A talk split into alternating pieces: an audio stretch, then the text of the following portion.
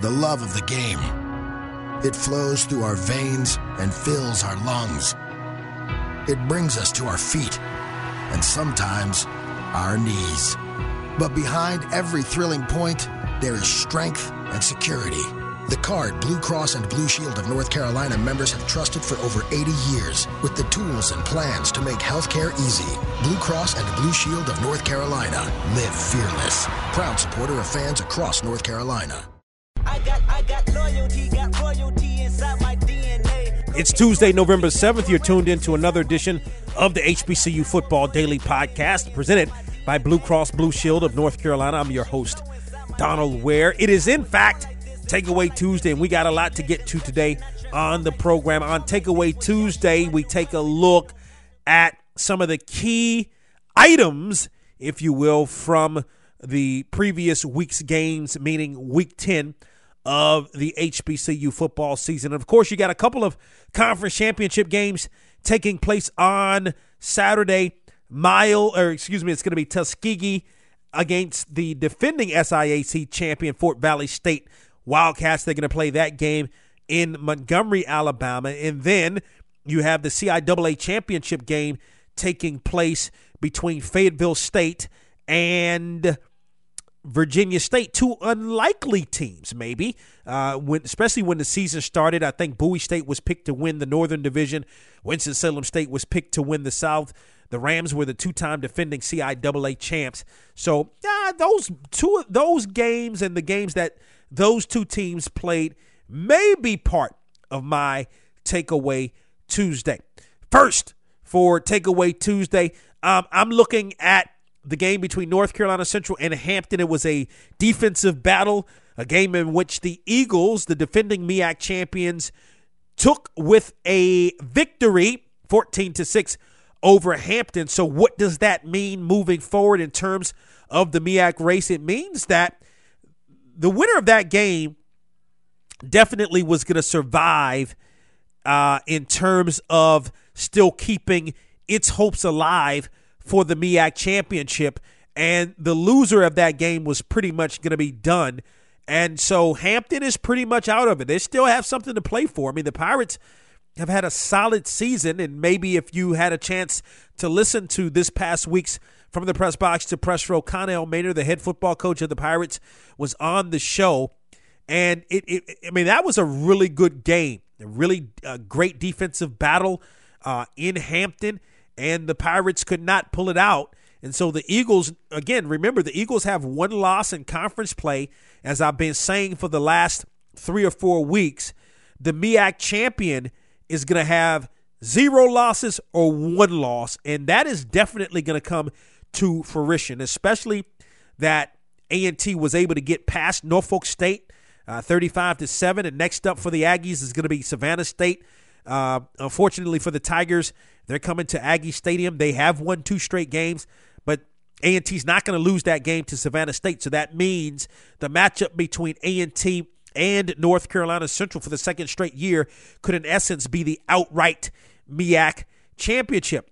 Now, with that being said, there is one team that still is in the hunt for the MEAC championship also, besides A&T and North Carolina Central, and that is Howard. Howard has won 4 straight games.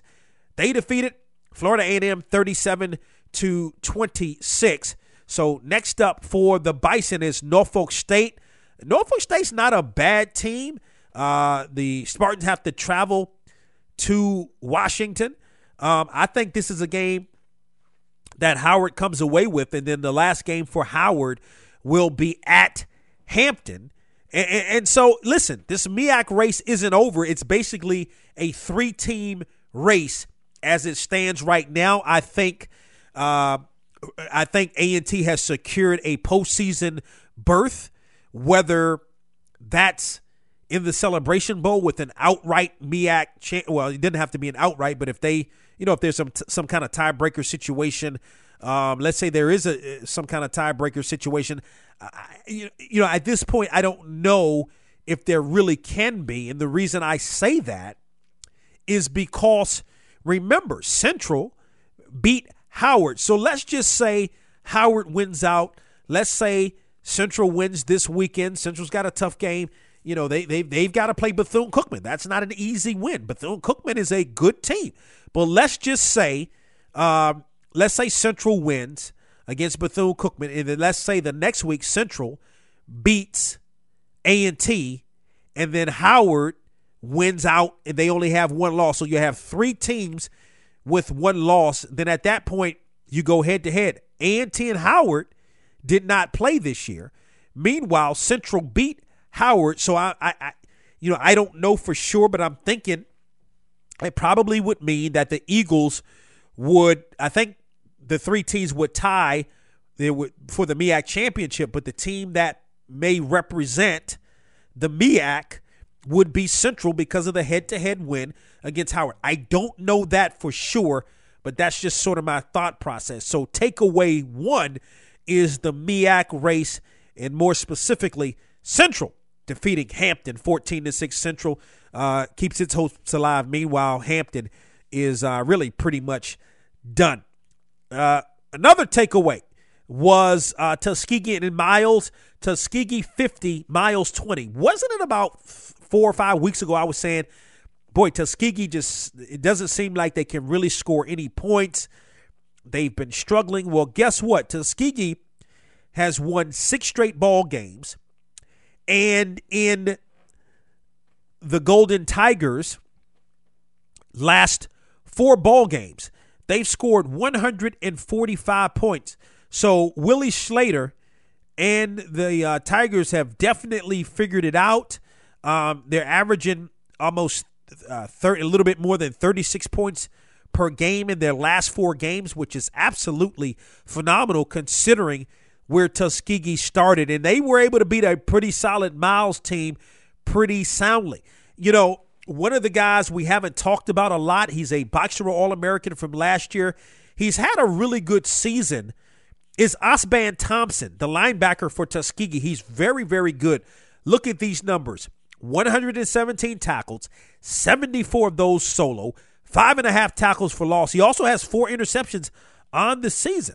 I mean, this is a young man that has the potential to play next level, and we just haven't talked about him a whole lot this year, but he's had a whale of a season. He's sort of had one of those seasons where the numbers are great in Tuskegee.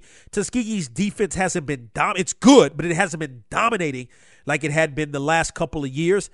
But Thompson's the leader. He's the unquestioned leader of that defense, and the numbers, I think, bear that out. So that's takeaway number 2, is that Tuskegee able to defeat Miles. This game, the last couple of years, has really determined who represents the West in the SIAC, and Tuskegee just dominated Miles 50-20, and they move on to win the Western Division, and they're going to face Fort Valley State in the SIAC championship. Takeaway number 3, Virginia State 40, Virginia Union 39. What a football game in Petersburg, one in which Virginia State had to pull it out. The Trojans remain undefeated, and the Trojans haven't been to the CIAA championship game. My memory serves me correctly, 2010, when they lost to Shaw in the CIAA championship game.